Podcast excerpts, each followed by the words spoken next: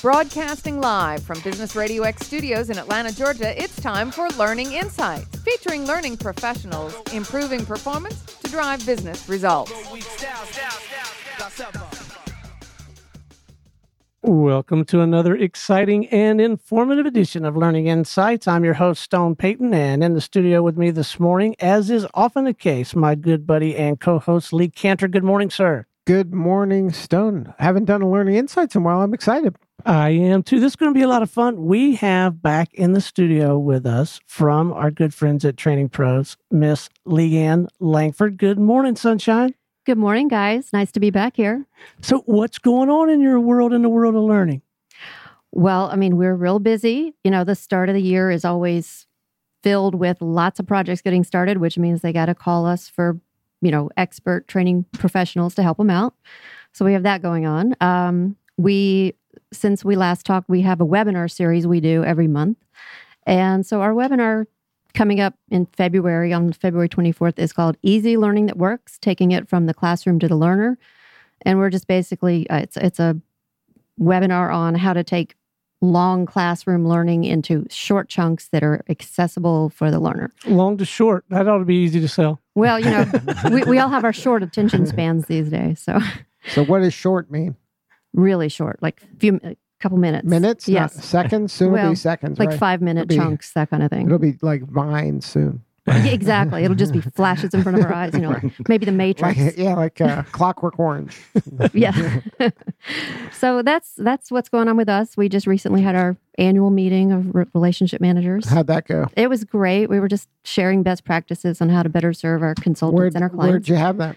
We had it in Buckhead, In a fancy resort in Buckhead? in a fancy resort in the W. Well, and I think I saw on the Business Radio X calendar that we're going to kind of start our little roadshow thing again with Training Pros. I don't know what else is on the calendar, but uh, I think I saw Boston in May, Lee, and I made a point of making sure it was you and I that were booked for that because Boston in May is just Yeah. gorgeous. So that's We wouldn't a have done February. Do you We need help? Do you need help? Can I go? fun. Yeah, that'd be fun. We love the road trips.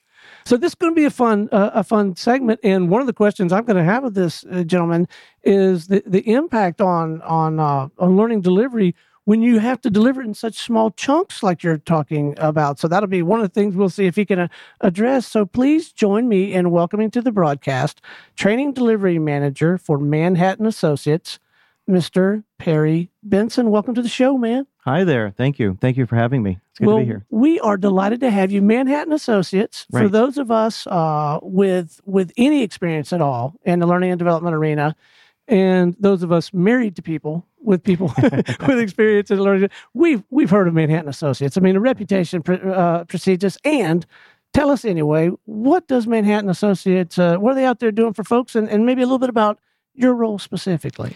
Right. So Manhattan Associates is one of the leading providers of supply chain uh, supply chain solutions. Uh, we provide the technology behind what helps all of our clients get their items from their distribution centers into the stores, from the stores to the customers. What I do is I lead the team of uh, instructional designers and trainers who deliver training to our customers who purchase our products and services and need some training.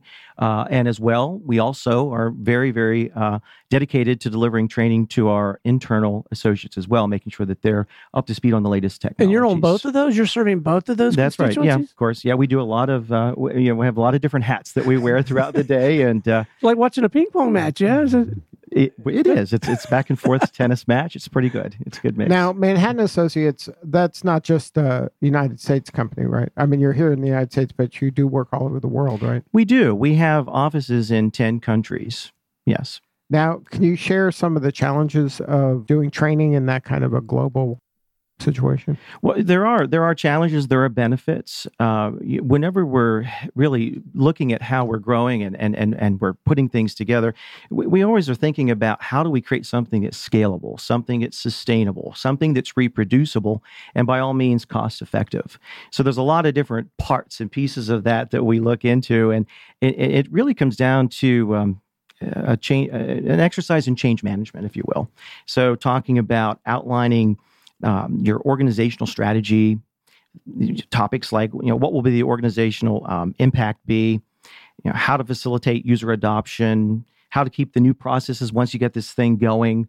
There's a lot of different steps that we have to consider as we're as we grow because we, training is already happening. So even though it's a global organization, and we're we're beginning to harness the different regions and and bringing them all in together into one one large organization, they're out there, they're doing training, but how do you really how do you really get the best uh, benefit, the best cost effective, best reproducible benefit for the customers and and for your uh, and for the company. But how also do you leverage the fact that there might be a best practice happening in another country in a different language, and then kind of return the learning back to the organization as a whole?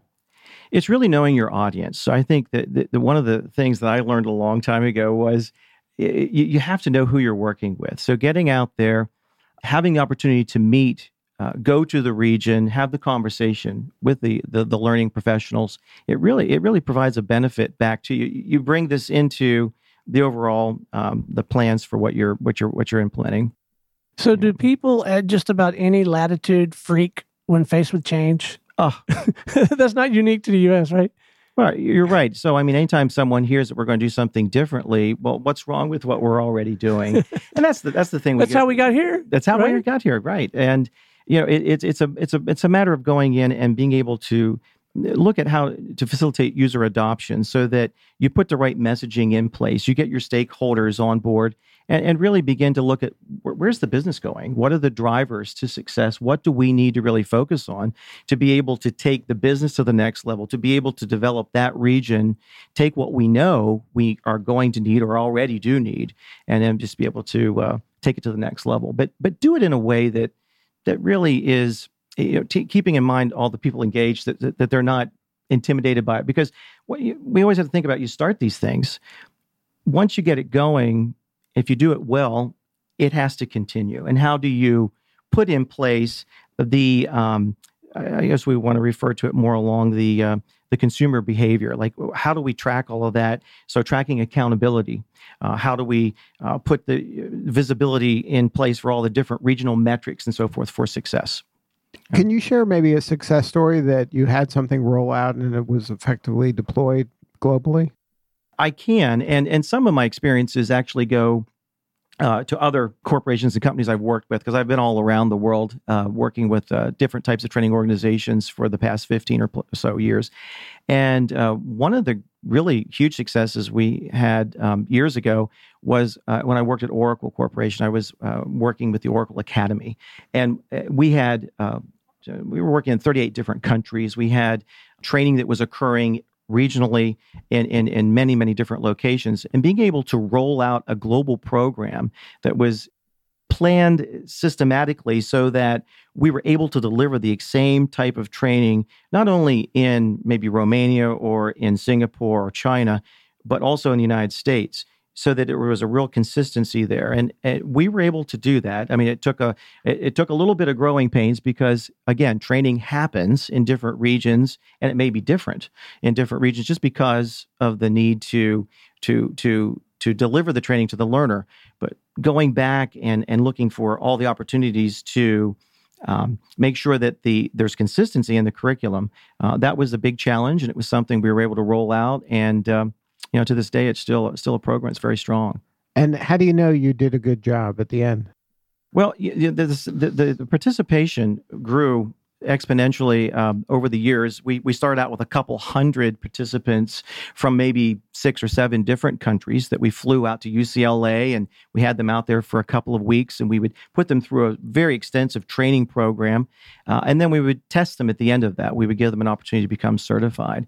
That grew each year into uh, by word of mouth, by uh, the fact that different regions were developing globally. It gave us the opportunity to um, to to grow uh, into thousands of people. And I think this past year, I just heard that, that the I, I, the millionth person had been trained wow. within the organization. Man. So it, it, it just keeps growing and growing. So when you do something right. Um, it has the potential to be scalable, sustainable. And I'm kind of like that broken record. My friends always kind of laugh when I go into a meeting. It's got to be scalable. It's got to be sustainable. Well, you've it's seen it reproducible. succeed at Yeah. that level. Now you know it's possible, right? So We now know you're it's like, possible. why, why Well- can't they all do that? Yeah. And, and you got to start getting a cut of the gate, man. You're starting to hit some numbers where if you just get a little bit off of every student that comes in, right? No, it's it's all good. It's all good. So, uh, talk to us a little bit about the this this thing we talked about at the very top of the show when when we were visiting with Leanne. Uh, have you guys started to look at chunking out the the the learning in smaller and smaller pieces? Yeah? Definitely. Yeah. That's a huge concern. And it, you know, especially when we look at how things are changing. Technology, the conversation we were just having, you know, technology used to be a, a product would come out. It would be on the market for years without any real changes. Today, every two months, three Right, months, we're having update, product right? updates, right? So we have to be prepared for all of that. And how do we do it? Well, we have to chunk the curriculum. We have to create little opportunities, create knowledge banks, make it available that, hey, I got my mobile phone, I got my device. How do I take the next 30 seconds and really get to the piece of information that I need to do my job? And that's really what we're looking at now at Manhattan Associates. So when you do that, how do you attack that um, when you're kind of breaking it down to that little chunk?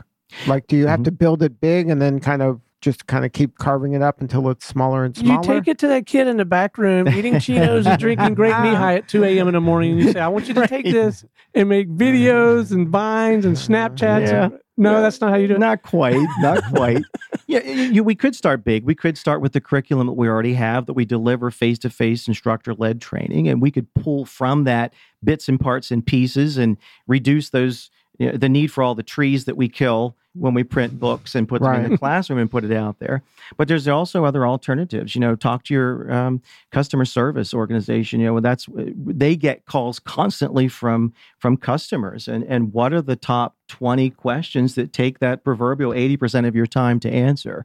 How Ah. can we go in there and help you out so that you can help the customer more effectively answer questions that uh, you know really keep their business going so that you can we can point them in a direction here take a look at this. Right. So you're maybe that's the prism you look at things through is like where's the the 80-20 rule on things? it's a place to start. Yes definitely. Yeah. Well, I want to dive into that a little bit because I'm always curious to understand how an organization uh, attacks the flow of what they're learning and what, if anything, they're going to uh, create training around. So, if if senior executives come to you with an idea for training, does that happen sometimes? You talked about going to customer service. Do you go to customers? There, there's a novel idea, right? Talk to us. I may not be using the right word, but this flow of how something goes from inception all the way through to actually delivering it to the. right so it's a great question That was It goes all- fantastic. well of course it is It took me a little while to get it out, you but got it but it was a good question, and, and we're going to get an even better answer. That, was, that was great. It could come from anywhere. It could come from my instructors. You know, they're in the classroom and they're seeing there's a, there's a gap in the class when customers are coming in there. They're asking things that are not in the curriculum. It could be from the research and design team. Um, hey, we got a new product coming out. Th- these are the gaps. These are the new features that we need to make sure that we're cl- including. So our subject matter experts are another area where we're always interviewing them, making certain that we engage them in all of our conversations so that hey you know we're not missing that one key critical step. So it, it, it, it's it's where the business may be going. It it could be it could be a whole host of things but we try to blend that all into then what makes sense to focus on. Because you know you could have a, a, a senior executive come to you and say hey i want i want training on how to build a tree house and it may not be that we need to be able to build that tree house And It then may she's be done, that we need a right? tree first Right. She handed that off Someone had an idea. and her I mean, mind is yeah. done. they drop it and then you can leave, and now it's your That's- problem. and it's mine and we don't I'm- even need a treehouse. no, right? but we spend the next six weeks trying to figure out how to develop the curriculum for it. So, that never happens though. uh, well, no, never. never but you never. do have to have a certain degree. I would think in in your role, you have to have a a, a certain degree of, of of confidence that you can turn around and say, "Well, Susan or Mrs. Smith."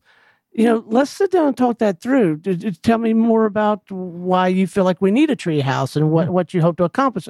Right? You you got to be. You can't be job scared. Not in your Not role. Not necessarily, and you have to, there's an art to it. So, in fact, actually, we're we're just now developing a, a Training short around this, interning right? training about the art of saying no and how to do Ah. that uh, with executives and leaders and so forth. How do you position that? It could be again something that would be useful not only here in in a, in a, in a local setting, but globally as well. So now, when you're doing something globally, how important is it to kind of be immersed in the culture and the, and the learning style of that um, country? means everything. So many times we think that, well, i- that trip going over to France sounds too glamorous. You don't really need to go over there. Or that trip over to the office in Shanghai. If you're going there, you need to be focused on doing 15 different things other than your real reason for being there. Mhm. That's natural because it's the cost effectiveness and being able to get the support to be able to do it. And it makes a lot of business sense on the surface. Or just not going you know, just talk to them on the phone. What I found is no matter which country I was working in, um, and this is going back a number of years, maybe it was in Egypt or, you know, Manila, whatever the case is, you get an impression from the surface that people want you to see. It's not until you get there and actually talk to them face to face that, hey, you know, maybe this isn't culturally correct for our region, or maybe we're having some difficulty understanding how to attack this particular exercise or just even a- accomplishing the requirements for this local facility. So it really it opens up the whole um, the the whole the whole show, and it gives you that that full picture, so you can pull it together. And and as a as a leader, you begin to see how all of this fits into what the actual big picture is. That's, that's the only way you're really going to get the big pictures if you if you see it. And it's not like cookie cutter from up high in the ivory tower that we thought of this and then we're deploying it by actually going there, boots on the ground, having conversations with the real people that are having Oh, yeah. to.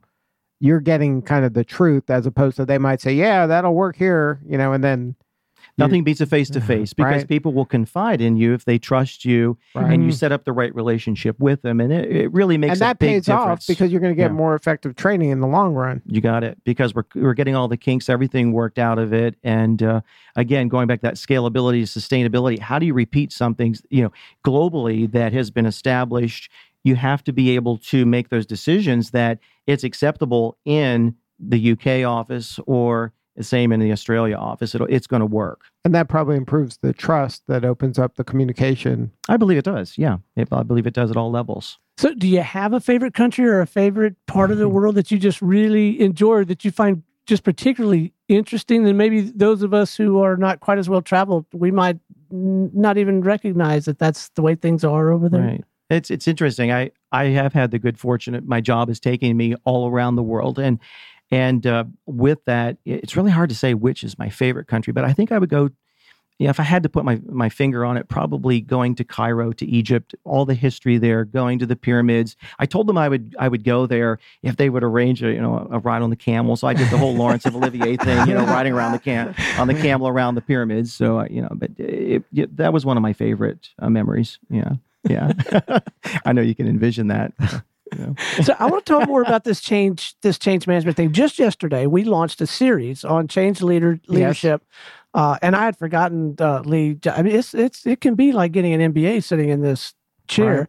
Uh, and these we had like the CEO of the Atlanta Hawks. We had a very uh, well credentialed, well respected executive recruiter, and we had an ex VP of like Georgia Pacific and Medtronic hosting the whole thing, and it just helped me begin to realize how how high the stakes are and how many different ways you can really screw up change was one of the things that I walked away. Can you just speak more to this whole change management thing because it, it really matters, doesn't it? Well, it, it really does, and it's one of the areas that I, it gets overlooked a lot of times.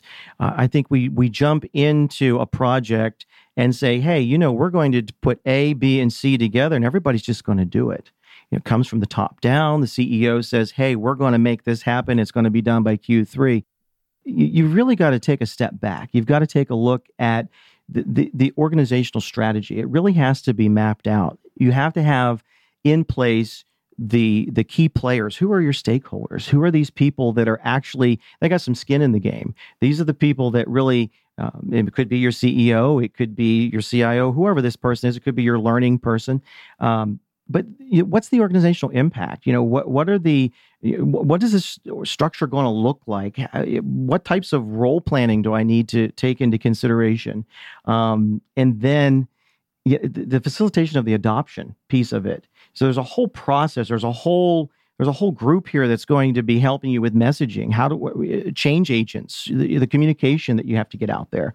I mean, I can just keep going down through it. There's, there's, uh, you know, how to keep the processes strong. I just mentioned a minute ago when you roll out something like this globally, you've got to be able to have in place all of the continuing metrics for success. How do you measure that success? How are you um, the visibility? So, for example, people in um, let's say they're in uh, Tallinn, Estonia, they can see how well they're they're uh, quote unquote competing with people who are in Australia. Uh, how how are they regionally signing up for training? How are they engaging in training? How are their how are their survey results? How how just just what what's going on with the business there? And all of, of that that kind of measurement uh, very much more technology enabled this yeah. day and age than it used to be. And the other side of that is now you get the real truth. It's harder to spin the numbers. yeah, sleepless right? nights. Yeah, you have to. It, it's out there. It's visible. Then you have to address it. So by keeping your your finger on the pulse, you're you're you're really keeping things balanced, making changes operationally, so that you know you just don't have that. Um, that, that thing pop up that creeps up on you that says, "Whoa, this is not working," and it, then because once the momentum's lost, it's done getting it back again, you might as well forget it. All that time, all that effort engaged in that change process has to be properly addressed, properly set up. It has to be properly implemented. But then the most important piece after that, which again, uh, many times is forgotten, is that you've got to um, go into the consumer behavior and, and, and, keeping it moving, keeping it going, keeping it alive um, indefinitely. So, do you ever find yourself scaling back maybe the original vision of a specific project or set of initiatives in light of what you learn about the constituencies that you're working with? And so, yeah, we, we might not be able to do a two story tree house, but you know, maybe if we did the platform here, people will adopt that. Let's let's get that victory. And then, do you ever find yourself kind of doing that? Sure. Eh, you have to think about how you're going to roll this thing out. Are you going to do it all at once? Are you going to try to just force this? Uh, use the word force with loving, uh, you know, measure in the nicest but, way. But in the nicest way. But it might be better to roll it out in, in waves. So you're you're rolling out a phase. You know, training is already happening. Things are already occurring. But what's the next wave? What's the next phase? And how do you control that? How do you how do you make sure that that, uh, that you're not overwhelming the whole concept? And, and and again, losing that potential to to uh, really make a big impact. Yeah. So um, I get the idea that particularly in large organizations, and I mean, all of our listeners know I haven't had a real job since 1987, and I was one of 12 people there. Uh, but my wife works for like a, a, real company. Uh, but but I get the sense that some people in those companies, I actually think my wife is one of them, have become better at learning at that company. Like like Holly, I think really knows how to take advantage of the learning opportunities within within her company. Um, and I suspect that there are people who are better at it than others within your company and the companies you serve. I'm wondering if you have any words of wisdom for people in these companies. What can what can I do to be positioned to to be a better learner and fully capitalize on uh, on all on all these opportunities? Well, you, that's true. Being informed, having a, a, the right type of LMS and learning management system in place to be able to inform the learners that the materials out there, that's helped a lot. Being able to feature training uh, internally for our customers as well as for our associates is a big factor making certain that hey we know that this is out there so there are today there's a lot of things that a lot of opportunities that are available to help people get you know the training that they need when they need it. Um, but you got to take some personal accountability for it, right? Right? You can't. Well, you, you can't all be your manager's responsibility to say, okay, Stone, it's time for you to take course 304. And if you're serious about, you know, moving up or even laterally over here, you got to do that. I mean, the I got to take some responsibility and Well, you do. right, and map that out. Well, you do, and it, it's a lot of your goal planning, and it goes back to that. So we we've been spending a lot of time thinking of ways to position training so that it does become part of the person's goals. Each each individual has a certain number of training hours per year that we would like for them to participate in, and it's their responsibility to take ownership for their personal plan for learning along with their manager so that the accountability falls in place up the up the chain uh, according to each of the regions and according to the roles and responsibilities with uh, and I should say expectations for uh, each of the organizations within the company. Now, is there any technology that you can lean on or the end user can lean on that kind of nudges and reminds them that these things, you know, Oh, because you get busy and you forget and, you know, it's important. It seemed important that day that you told me, but then I have work to do and, you know, Well, sure. That's that's uh, part of our learning management strategy. So,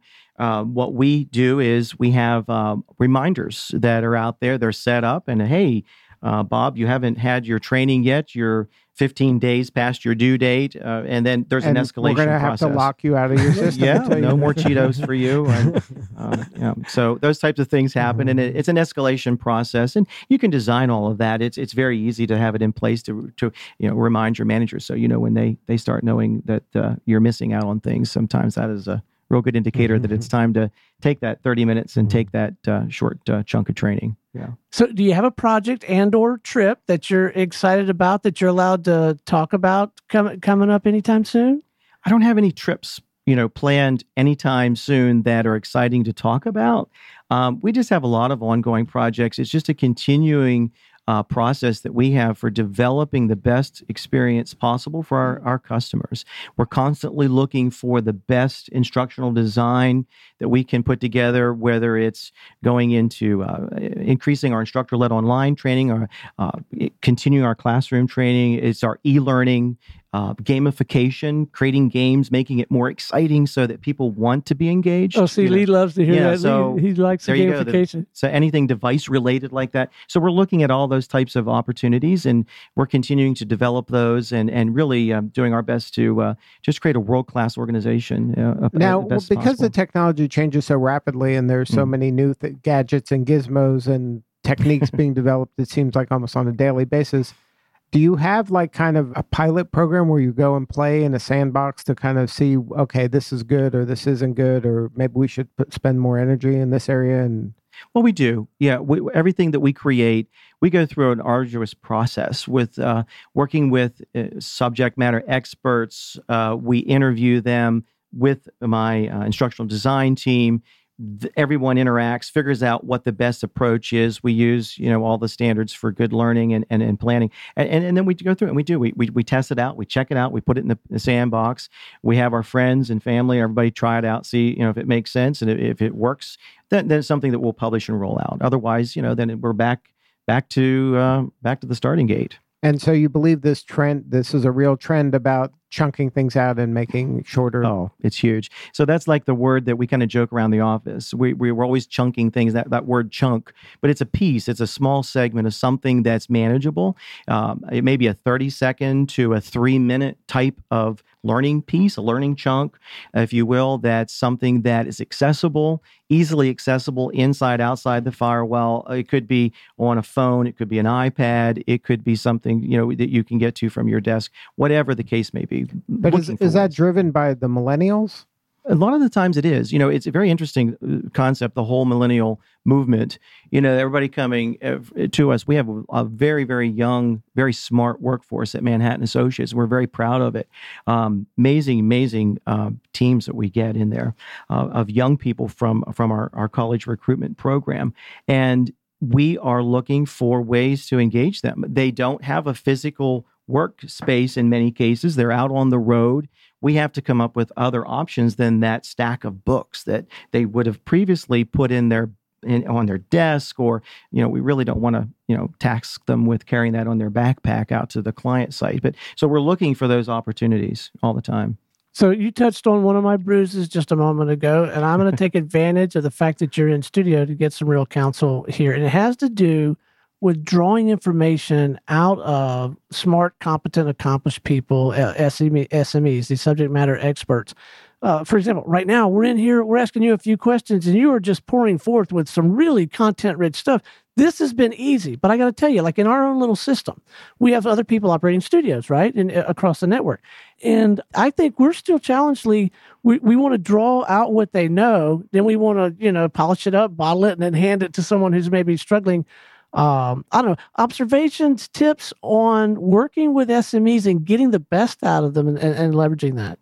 That's a great, great question. And it's one that actually came up just this past week. Once again, we're always looking for rewards and recognition. Uh, it's amazing how far a little bit of recognition will go. We have an internal Yammer network, if you will. It's like our, our little internal Facebook. Whenever someone does something nice for us, we tell the world how well they did. Uh, we reward people. We have a lot of trainers that come in that are uh, subject matter experts that help us out from time to time, and little gifts and things like that go a long way. So we're always looking for opportunities to recognize them. We also are able to recognize them in within our um, with within our um, uh, HR process. So for annual reviews and so forth, those types of uh, kudos, we can put those in there, and that will also help determine their their their review with their manager.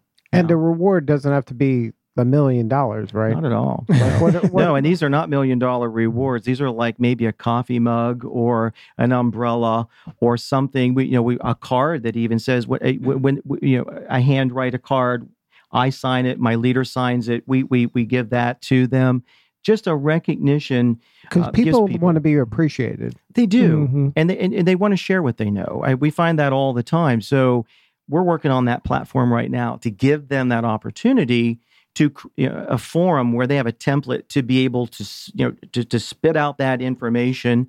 We can capture it. We can harvest that. We can edit it into our need. Put it out there so that the world can use it. Well, may we all be blessed with the caliber of subject matter experts that Training Pros and Leanne Langford brings in the studio. This has been an absolute delight. Thank you so much for hanging oh, out with us. Thank you. It's been a pleasure to be here. Thank you for having me. We'll, we'll do it again sometime. I'd love to. I'd love to.